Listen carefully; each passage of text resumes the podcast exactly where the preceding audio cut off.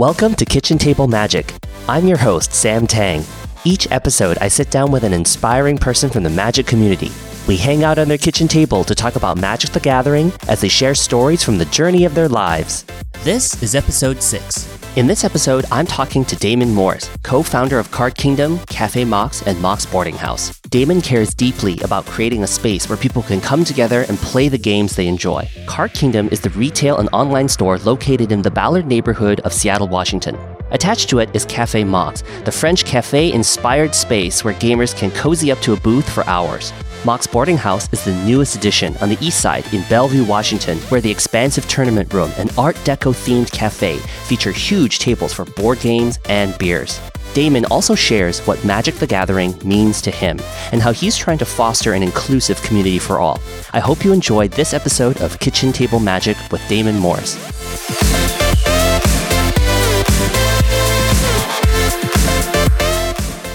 Hi, everyone. Welcome to Kitchen Table Magic. I'm your host, Sam Tang, and I am sitting here right now with Damon Morris. Hi, I'm Damon Morris. I am the owner of Card Kingdom and Cafe Mox and Mox Boarding House. We're sitting here in Ballard, which is outside of Seattle, and we are at Card Kingdom, and we're inside Cafe Mox in the Red Room. Yeah, It's very red, and it's really beautiful in here. It's wonderful. yeah, it's really nice to be in here. This is uh, the primary reason we started this was to have spaces like this for people to play games. We found that it was very difficult for a lot of our community to have a welcoming environment or a place outside of their own home that they could get together with their friends. The red room and the green room, our private rooms here, were you know definitely created with the vision of having your friends get together in a very comfortable space that felt like home but wasn't home.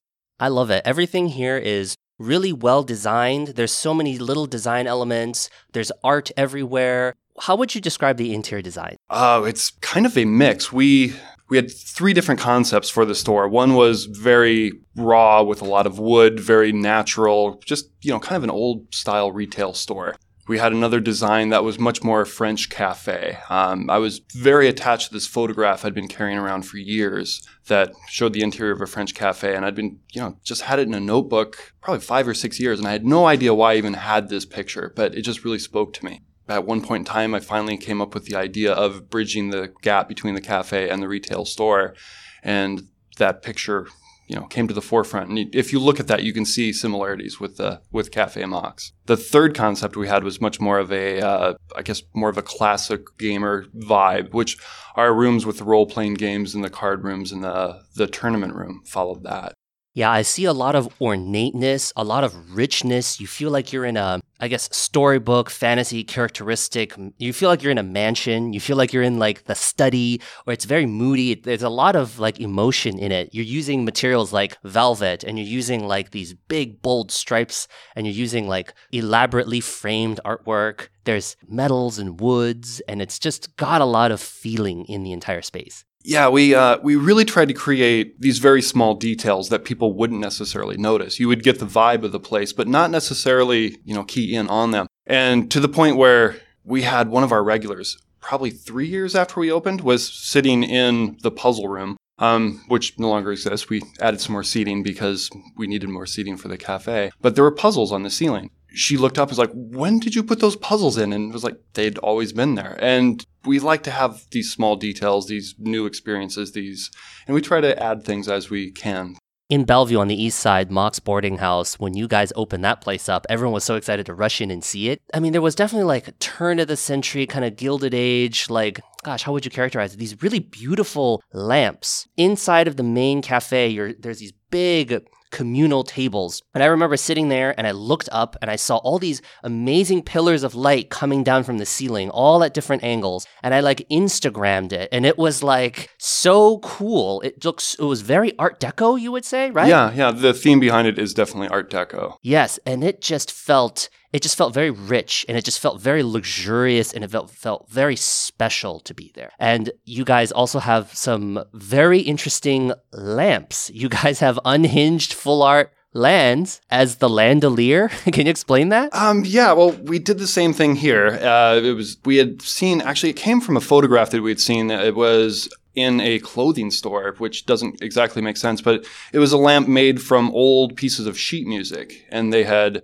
hung them up, built this elaborate frame, and hung the sheet music from it. We thought it was just a really beautiful look, so we stole that idea, and instead of sheet music, you know, got a grommet machine, and we're putting holes in. It was collector's edition land cards um, for the one here in Ballard, and uh, the next store I, I kind of wanted to up my game a little bit, and so I was like, I want to do full art land, and and this was before. You know, and Zendikar just wasn't quite good enough for that. You know, I really Mhm. wanted to have an unhinged or an unglued card, and you know, we laid them out, and the unhinged just looked beautiful. So it's like I'm going to go for that. And a lot of people were very uncomfortable with it the first time they saw it. There was there were some comments where people thought I was butchering the lands and doing a terrible thing with them, and you know, it's like, well, yeah, I can have them sit in a box, or I can put them on display for everybody to enjoy, and I still think it's a beautiful light, but I. There might be a little bit of regret making people feel bad about the, the little lands. The first time I saw it, I had to do a double take. I was like, first of all, Card Kingdom would never make proxies of them. Like, you know, like you guys love and respect the game and the community. You guys wouldn't make proxies. And I was like, they have to be real. So I kind of took a closer look and I saw the backings on them and I was like, oh my goodness. I just felt for the, the poor team that had to put holes in like several hundred of them. Well, I feel even worse for the team that had to drill holes in the dice that we have for our light fixtures in the cafe. I don't know if you've Yes, okay. those. This was okay. Mox boarding house had been open for a while and I frequent it a lot. Just two weeks ago, Mhm. I was in the bar and I look up and I go, gosh, they're just so beautiful. And I just thought that, I mean, now visualize this for the listeners. They look like, it looks like a crystal chandelier. It looks like something that, I mean, it, this thing looks like it's $10,000 worth of crystals. Individual, shiny, beautiful, crystal clear. And it's a beautiful bright light and it's rectangular. And there's several of them. There's like three or four of them, right? Oh, there's actually the the ones in the center of Right. the space. They're over the Um, bar. They're in the center of the space. They're kind of all over the place. I think it's eleven. You have okay, so you have eleven of them. Yes, And it's a big space. With three or four, it wouldn't fill it up. So yeah. yeah. And then the bartender said, "Well, you know they're D20s." And I said, "No way." And so I looked closely. They're clear D20s with white painted numbers. we hand drilled every one of them. It actually took us, I'd say it took us about three weeks before we actually got a process to get the first one drilled. It was the most excruciating process ever. We would, uh, you know, you would set it up, you would put a clamp on the die, you know, whatever you would do, you'd start to drill it and the the drill bit would break. Then we would finally get it to we would actually start drilling through the die and got the right size and everything and the die would start spinning with the drill bit and instantly harden on the drill bit. And then you have to get a sledgehammer and break the die off and start all over again. And, you know, the first time we got one to work, it was, you know, finally we figured out we got one done and then we had 20,000 to go. And, you know, we eventually came up with a really great solution. It was actually a friend of, you know, one of the people who's helped me on the job. You know, I've got a little video on my phone even that I show to people occasionally that's just fascinating. And you would place a die in a mold that we'd made, and there was a clamp that you would clamp over, hold the die, drill through it. You would have to drill twice, otherwise it would leave residue on it. So you'd do two quick drills, pull it out, do the next one. And we got to the point where we could do them in, you know, eight, ten seconds, which was still, you know, two or three weeks of work for a couple people to get them all drilled. So it was just one of those things that a lot of people thought it was a completely insane, crazy idea, but I think that's what makes the place magical. Right. It is these little details, right? Yeah, and it's it, exactly what you were saying. Is what we're really going for is we don't want people to notice everything at first. You know, if it looked like a bunch of dice hanging from the ceiling, that wouldn't be as cool as somebody thinks those are chandeliers. Oh wait, those aren't crystals. And I I love having a discovery element to the experience.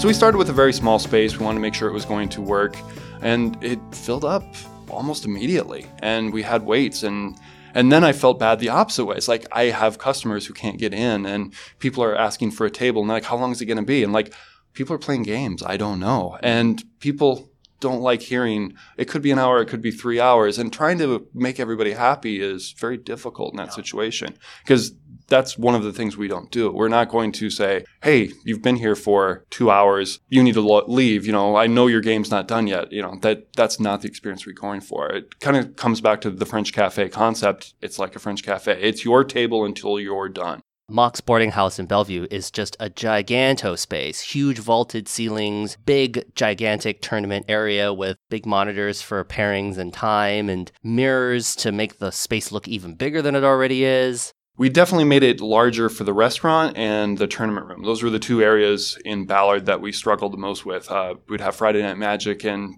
90 people would show up and we could seat 72 and turning people away especially when they were driving sometimes from bremerton you know they'd come from an hour in a ferry away mm-hmm. and turning those people away was very felt really bad. So we tried to we bumped that up from being able to seat you know we can seat 54 i think in our tournament room here. Plus we can seat another 20 some and in bellevue we can seat 102 in the tournament room and an extra 24 in the ccg room. So we upped that quite a bit yeah, sometimes you guys have legacy and modern going on, or sometimes you have like a pre release draft, standard and modern going on, and it's like 40, 40, 50. I mean, I have to do a double take because I can't even believe how many people are in there. And it's like popping, it's going. Yeah, the the older formats have really taken off, and you know, five years ago, you know, Friday Night Magic was huge, and you'd have seventy some people, and the rest of the formats would be you know 15, 20, and the Commander wasn't really a Wizard sanctioned event or format yet, and you know, as those things started being added and supported, those communities really started showing up, mm-hmm. uh, which was really great to have people coming in multiple days of the week to play.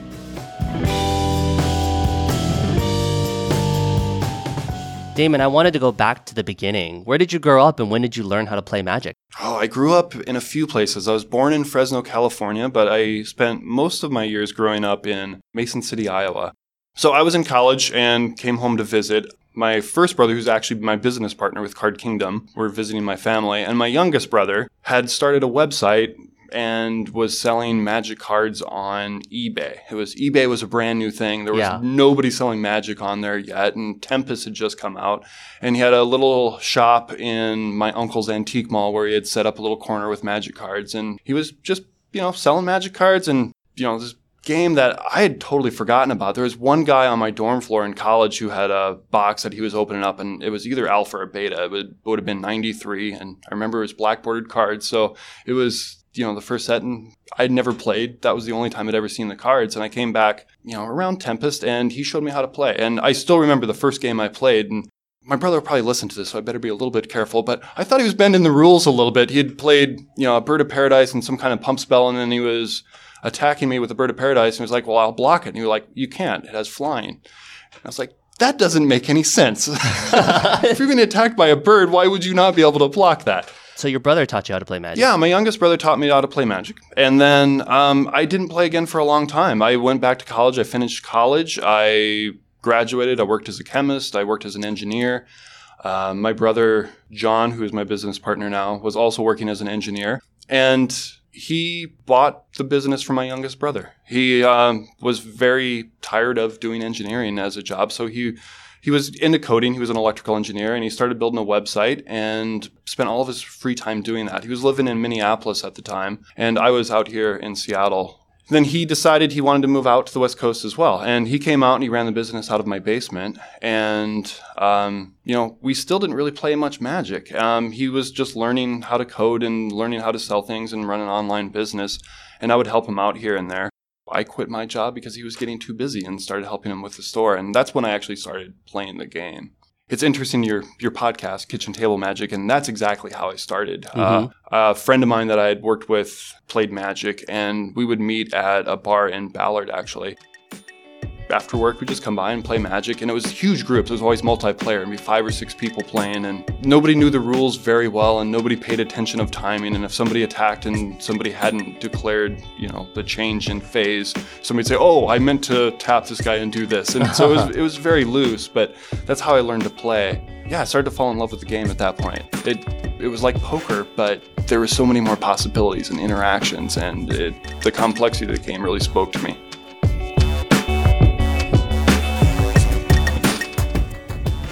The first time I walked into Card Kingdom near Finney and Green Lake, it was a nice, cozy little game store, and it had little computers in the corner, which is which you could order from like an electronic online catalog, and then they would bring the cards out to you. That was really in like a very early, very nascent stage of the concept. How did that evolve into Card Kingdom and Mox Boarding House, the two giants that we see today?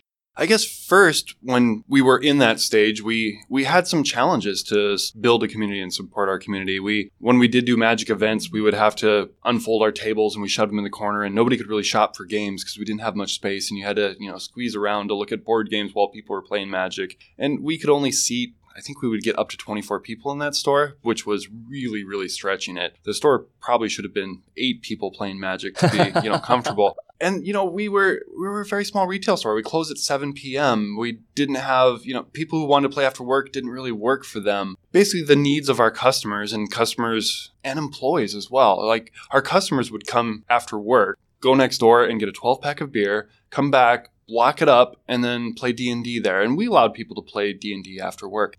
That was when i first realized i think that there isn't a place for these people to go to play games they want to go out with their friends in a comfortable environment that's not home because this guy's got pizza boxes all over his place. This person has kids at home. This person's wife doesn't want a bunch of strangers coming into the house. Yeah. And, you know, it really spoke to me that people need a place to go and play a game that's comfortable and has a cafe community feel to it.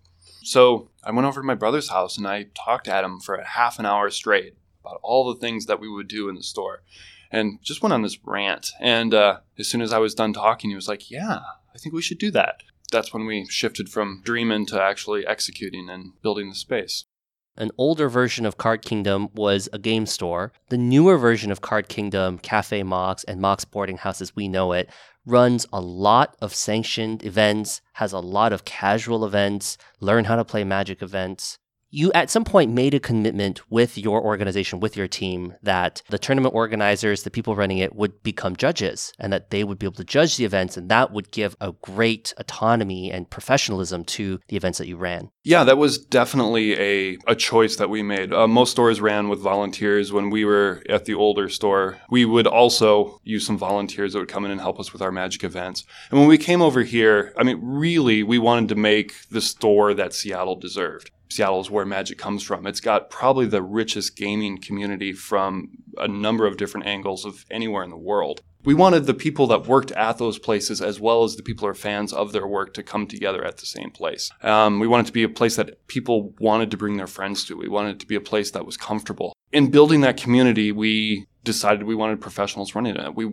really wanted to have people who knew what they were doing and were not just doing it as a side thing because they were interested. We wanted them to we really wanted to make sure that our judges were on staff. We, we do use some volunteers, but we really want to have people that are completely buy into the culture of the company, completely understand why we're here. That we want people to enjoy playing games. We want people to have a great positive experience. You know, it doesn't matter what game you play, we're trying to create a place for people to do that. I think a lot of places are very specialized. That's something that we've done is we can have people playing Candyland next to people playing Twilight Imperium. You know, it, mm-hmm. it's definitely a, a mixed group, all different levels, but it works and people are very respectful of each other. People understand that, hey, everybody started with a simple game and they try to help each other out and teach rather than criticize. Yeah, I love that. I could be at uh, Mox Boarding House and I could be having a beer in between rounds of my Friday Night Magic. And then right behind me, there's a dad and some kids, and they're all playing Candyland. And right next to them, there's a bunch of people playing Settlers. And then be next to them,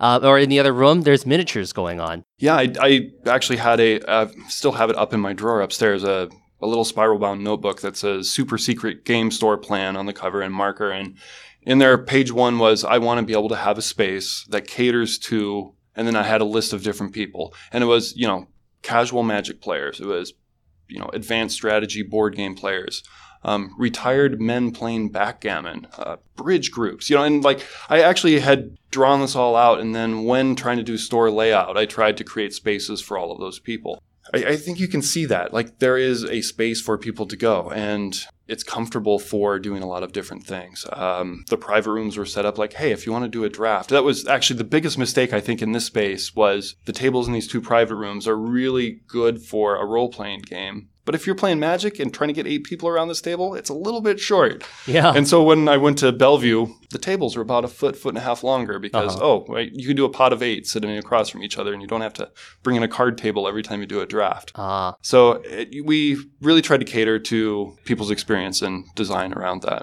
And I say this often, Damon, uh, just during our conversation. I really wanted to talk to you because I view you as a community builder. All games, all hobbies, all groups of people all need a community to really anchor themselves into. From a casual magic player, a kitchen table magic player, going to someone who now is feeling comfortable at local events and PPTQs and FNMs and Grand Prix trials and things like that. It only happened because I found a space where there were great judges. Chris Ferderer uh, used to be a ju- judge and he's now a card grader, uh, but he had great energy, great fanfare. And yeah, would he be around sometimes for really long hours? Like, yeah, he was exhausted because he had to do a draft, then another draft, another draft, or a midnight draft.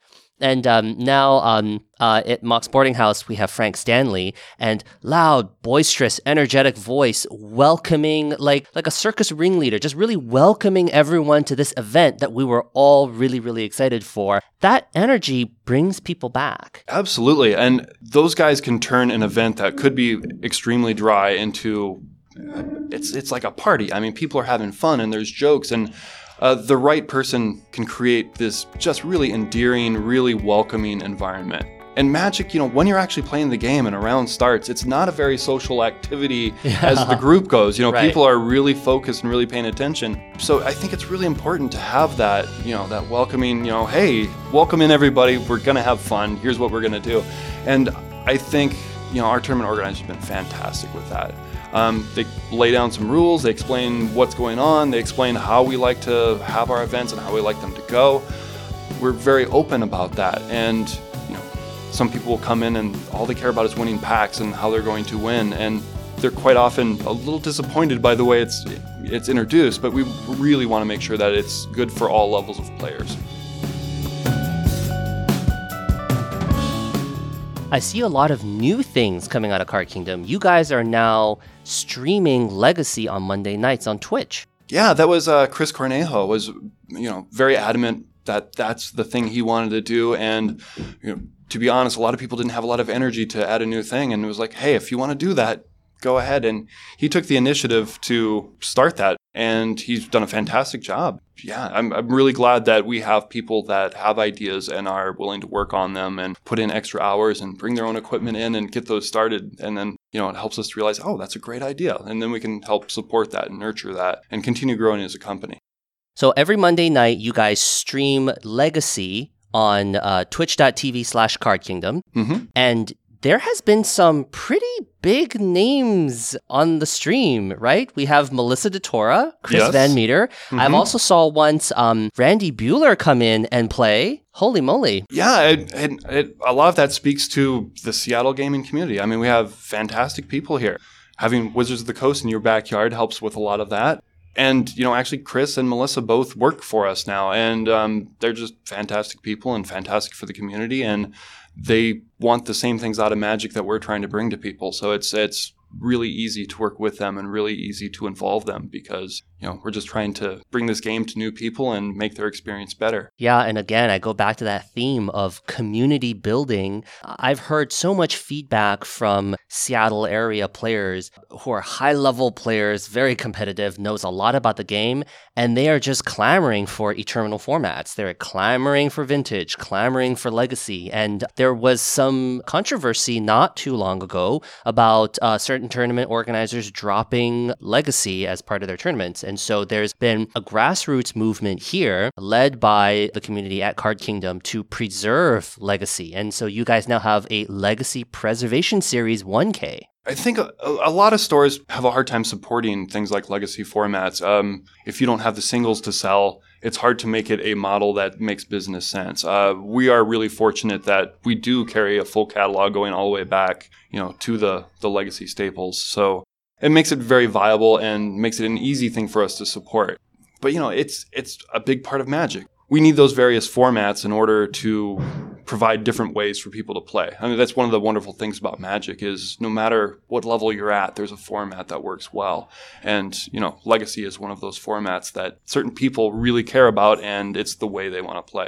I'm just very excited that you guys are starting to stream Legacy because I don't play Legacy, but for me to watch and learn and get commentary from such high level players is just so entertaining. It's just really fun. You guys are also trying to stream some games at uh, Mox Boarding House on the east side. Yeah, um, we'd actually set up the space to be able to do streaming all the time at the first table, and we had some technical difficulties, and um, but it's getting better, and we're getting it all worked out, and we should be able to do some really great streaming over there as well. Um, we are doing some now, but took us a little longer. We were expecting to open up with that play with Mox Boarding House having the greatest setup for streaming, and turns out Card Kingdom started doing it first. Yeah, definitely a thing around. You had talked about when you came to Seattle, and there wasn't really a supportive place to play Magic. And you know, most other cities in the country did have a strong community. Seattle really didn't. It was there were a few stores that were okay, and they would shut down and move around, and it, it was kind of a shame that you had such a wonderful area with such a strong community with without a location to call home.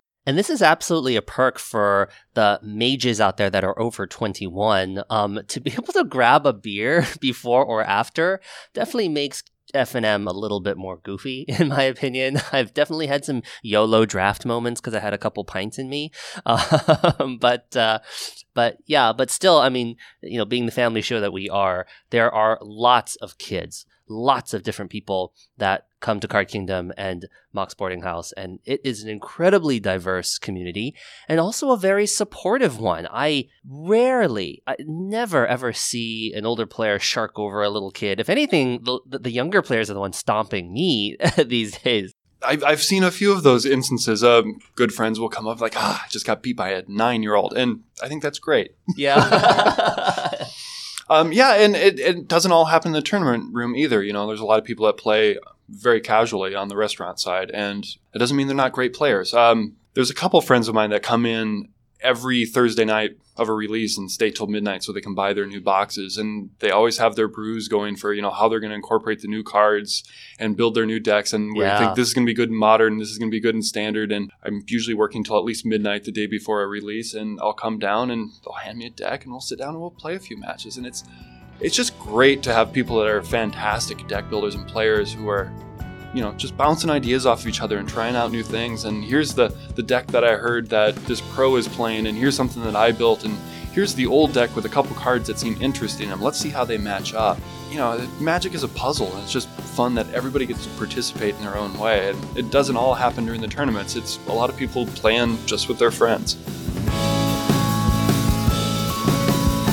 We talked a lot about tournaments and also sanctioned events and formats and things like that. But Damon, you guys also famously run a modern no ban list tournament. Yeah, that was, uh, I believe it was Justin Treadway's idea. Uh, it, it was born out of, you know, a lot of people have talked about modern and the bannings and their likes or dislikes of it. And I think it's great to have a place that's just testing to see, oh, well, what would happen? I talked to Frank Stanley, one of the judges and tournament organizers at Mox Boarding House, and he said that the power levels really aren't that too far off. It's like legacy kind of in the middle, like right in between legacy and modern. So it's really not that bad. I mean, you think, oh my goodness, all this stuff is unbanned, it's going to be super broken. But every deck, I think, at this point has had something banned out of it. And so they all come back, they all equally get kind of stronger. Yeah, and thing about modern is, you know, depending on what you draw and what your matchup is, the strongest decks always has a weakness, and you know, vice versa. I, I guess the other thing with modern no ban is is it's just a fun event. It's just that chance to play those cards that you're not able to play anymore. When new bannings come about, and people are like, well, I guess I got to pull that deck out and you know sell the cards off for ten percent of what I paid for them and move on to this deck, which is going to cost a bunch of money.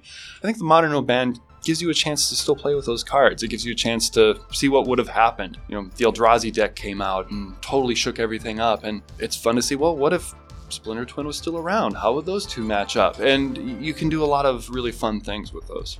I mean, it's not a sanctioned tournament, but the prizes are still like you get modern staples, right? Like the prizes are still really adequate. Yeah, yeah. We definitely try to do formats that are interesting that way and have the prizes feed the theme. Um, we're doing the Rags to Riches now, which is, you know, a pauper style tournament format where you actually get high level cards for the more expensive formats. And the idea is, hey, I'm going to play this format and I'm going to get this key card that I can start building decks in other formats. Yes, I almost forgot to ask. You guys have a pauper tournament called Rags to Riches. Pre-registration for it always sells out. It's really it's really been a hot tournament. Yeah, and it just continues to do well. Uh, it just speaks to that people want to play different ways, and if you're doing something new and exciting, people want to play something new and exciting. They want to play something different occasionally, and Pauper is a pretty easy format to jump into. Even if you're doing it casually and you want to build a deck, you know, you can put something together and try it out.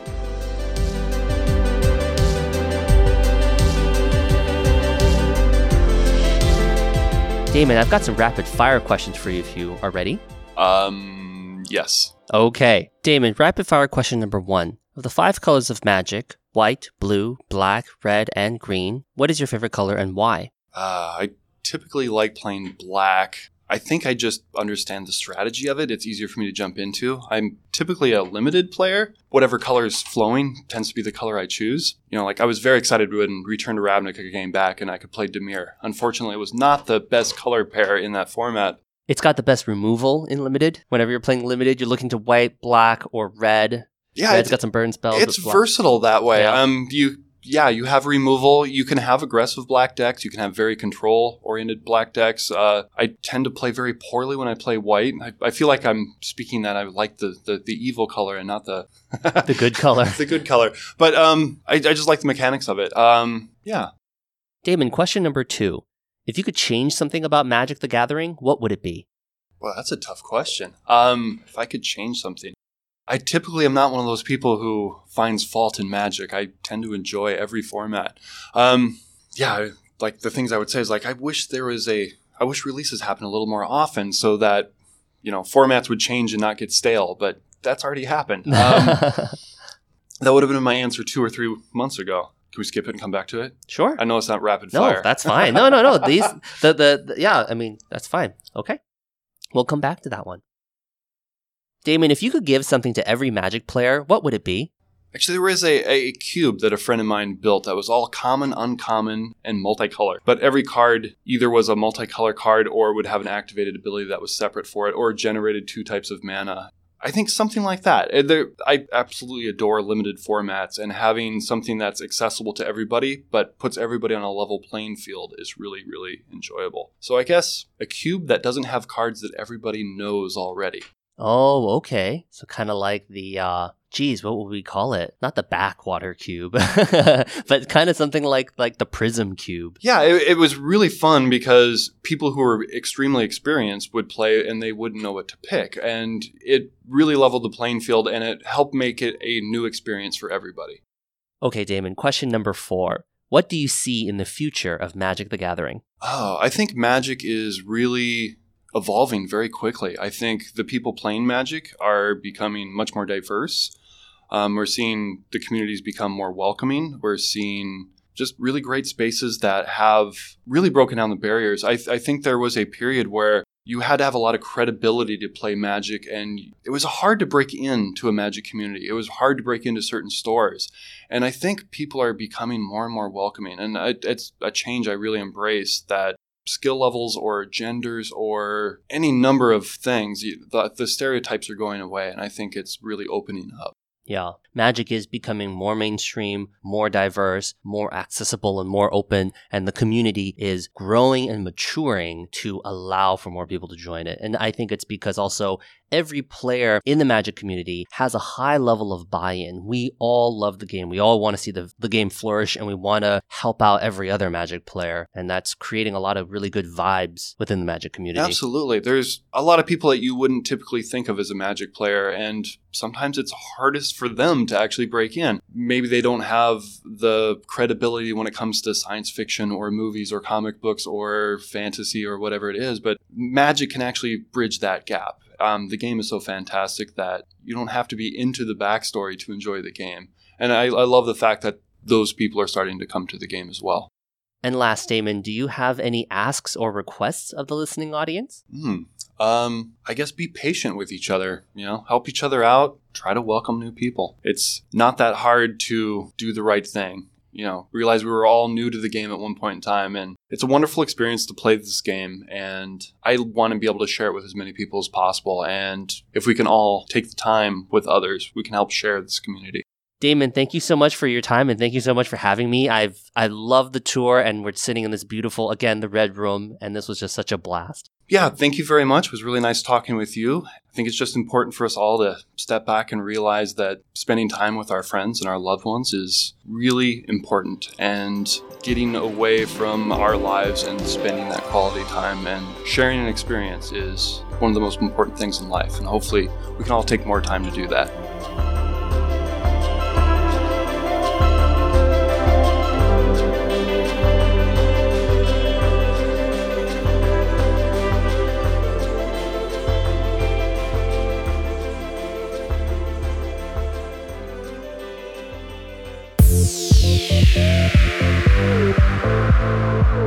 Hope you enjoyed my conversation with Damon Morris. Special thanks to all the staff at Card Kingdom that made my visit so welcoming. I really appreciated Damon for taking time out of his busy day to chat with me and show me around.